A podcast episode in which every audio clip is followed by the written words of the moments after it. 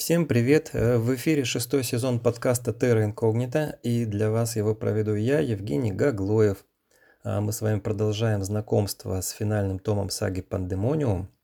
И сегодня в нашем последнем выпуске я прочитаю вам девятую главу новой книги, которая называется «Пузырящаяся лава».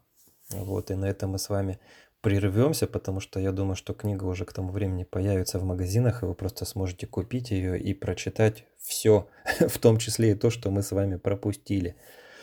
А, итак, глава 9. Пузырящаяся лава.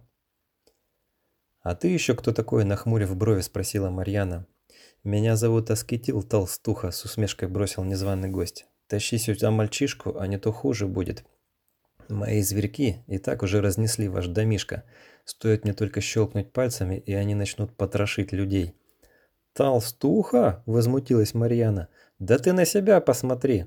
И она прицелилась, восхитила из ружья. Тот бухнулся на пол и проворно откатился в сторону, рассыпая вокруг себя огненные искры. А выстрел Марьяны проделал огромную дыру во входной двери. Злыдни бросились в рассыпную, следуя примеру своего предводителя – Аскетил неловко припал на передние конечности и широко разинул здоровенную пасть, утыканную мелкими острыми зубами, а затем громко рыгнул. В людей полетел полыхающий шар чего-то напоминающего кипящую вулканическую лаву. Все кинулись в стороны. Ком горящей, пузырящейся слизи прожег приличных размеров дыру в спинке дивана, стоящего в гостиной. Несколько капель упали на пол, и в этих местах тут же появились черные тлеющие пятна – «Прячьтесь на кухне!» – крикнул один из охранников. Женщины бросились к двери, но путь им преградили злыдни. Угрожающие рыча, ощетинившись острыми шипами, твари начали наступать на людей. «Мальчишку!» – грозно повторил Аскетил. «Нам нужен только он!» «Тимофея здесь нет!» – выкрикнула Алена Александровна. «Где же он?» – повернулся к ней полыхающий толстяк. «Неужели стрелец так глуп, что не прячет мальчишку подальше от остальных учеников?» Он что, по-прежнему считает эту вшивую академию самым безопасным местом в городе? Аскетил истерично расхохотался, колыхаясь всем телом. В этот момент в дверной проем влетела ослепительно сияющая стрела, сотканная из тонких голубых молний. Она ударила в крайнего злыдня и испепелила его. Второй злыдень взорвался, разлетевшись ошметками черной слизи. На террасе особняка возникли чьи-то силуэты, и один держал в руке большой светящийся лук. Злыдни яростно зарычали и бросились в атаку. Аскетил резко развернулся на коротких ногах и выпустил из пасти новый ком горящей слизи. Его заряд вылетел на улицу, и пришельцы на террасе кинулись в стороны. Толстяк снова изверг из пасти поток лавы, и она расплескалась по полу гостиной. Огонь вспыхнул мгновенно, охватив ковер и нижние ступеньки лестницы, но охранники возобновили стрельбу по монстрам. Кира и Марьяна торопливо перезаряжали ружья. Новая сияющая стрела, ворвавшись в дом, уничтожила еще одного злыдня, и Аскетил громко выругался. «Похоже, мы все же неправильно выбрали время», – недовольно буркнул он. Кира прицелилась в него из ружья. Толстяк проворно прыгнул за диван и плюнул в девушку лавой. Кира отскочила в сторону, но горящая слизь ударила в спину второго охранника. Мужчина вспыхнул моментально, а через пару секунд уже рассыпался облаком серого пепла. Алена Александровна с ужасом уставилась на того, что от него осталось, затем перевела взгляд на Аскетила. «Чудовище!» – гневно крикнула она. «Мне многие это говорят», – ухмыльнулся Аскетил. Он разинул пасть и громко рыгнул в ее сторону. Сухорукова метнулась в кухню, а пламя уже охватило дверной косяк за ее спиной. Тут в гостиную вбежал Егор Зверев. Он был без маски, но в черном боевом костюме стрельца из твердой кожи. В его руке сверкал голубым светом уже знакомый лук, сотканный из множества тонких молний. Зверев натянул тетиву, и в его пальцах возникла искрящаяся стрела. Он выстрелил в аскетила, одновременно уцелевший охранник и Кира принялись палить в злыдней, Марьяна, выхватив из кармана передника запасную коробку патронов, лихорадочно перезаряжала ружье. Аскетил проворно ушел от стрелы и плюнул лавой в Егора, но новая сияющая стрела ударила в ком слизи и взорвалась, отшвырнув лаву обратно в Аскетила. Горящие брызги полетели в разные стороны, но основная их масса осыпала толстую морду огненного волка.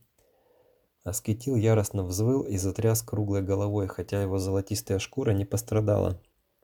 А вот мягкая мебель в гостиной уже тлела. В воздухе показались завитки серого дыма. «Стрелец!» – злобно выдохнул Аскетил. «Нам нужен лишь мальчишка. Ты знаешь, что ему не скрыться от его истинного отца? Вы не сможете его долго прятать». «Мы все же попробуем», – процедил Егор. «Отдай его, и никто не пострадает. Сейчас, по крайней мере», – мерзко улыбнулся Аскетил.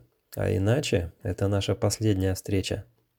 «Надеюсь на это. Ты явился не в тот дом, волк», – холодно ответил Егор и снова выстрелил в него. Аскетил нырнул за горящий диван, а стрела с грохотом вынесла большое окно гостиной. В дом тут же ворвался ледяной ветер, среди колышущихся штор закружились снежинки – Аскетил пронзительно свистнул, и в окно с улицы запрыгнуло еще несколько злыдней. Горничная Вика испуганно вскрикнула, когда на нее кинулись сразу двое. Марьяна едва успела оттолкнуть ее в сторону, и твари проскочили мимо. Тут в дом вбежали спутники Егора, все это время остававшиеся на террасе. Владимир Мезенцев и Владимир Добрынин, физрук Академии Пандемониум. Шериф был вооружен пистолетом, который тут же пустил в ход – Добрынин вытащил из ножен, закрепленных на стене, длинный серебристый меч и принялся рубить злыдней направо и налево. Особняк снова заполнился грохотом выстрелом, воплями людей и рычанием чудовищ. Толстяк Аскетил стремительно перемещался по гостиной, перекатываясь словно огромный шар для боулинга. При этом он продолжал плеваться лавой, поджигая все на своем пути. Кира немного замешкалась, перезаряжая ружье – Внезапно Марьяна рывком дернула ее на себя, и на стене возле того места, где только что стояла Кира, запузырилась горящая лава. Огненные потеки прочертили на обоих черные борозды. Все больше мертвых злыдней валилось на тлеющий пол, и вскоре уже перевес был на стороне людей. Поняв это, Аскетил яростно взревел и ринулся к стрельцу. Егор проворно отскочил от летящего прямо в лицо комка горящей лавы, но Аскетил на это и рассчитывал. Он высоко подпрыгнул и устремился прямиком в разбитое окно. Однако Зверев быстро вскинул лук и выстрелил ему вдогонку. Секунду спустя огненная стрела ударила толстяка в спину. На миг Аскетил завис между небом и землей, окутанный ослепительным желтым светом, а затем взорвался, разлетевшись во все стороны брызгами кипящей лавы и дымящимися клочками золотистой шерсти. К этому моменту уцелевший охранник, Кира, Марьяна и спутники Егора расстреляли последних злыдней. В поместье Зверевых вдруг воцарилась тишина. «Черт!» – потрясенно выдохнула Кира, оглядывая горящую гостиную. «Надеюсь, у вас в доме есть огнетушитель?» «Есть!» – пискнула Вика. «Мы храним его на кухне, сейчас принесу».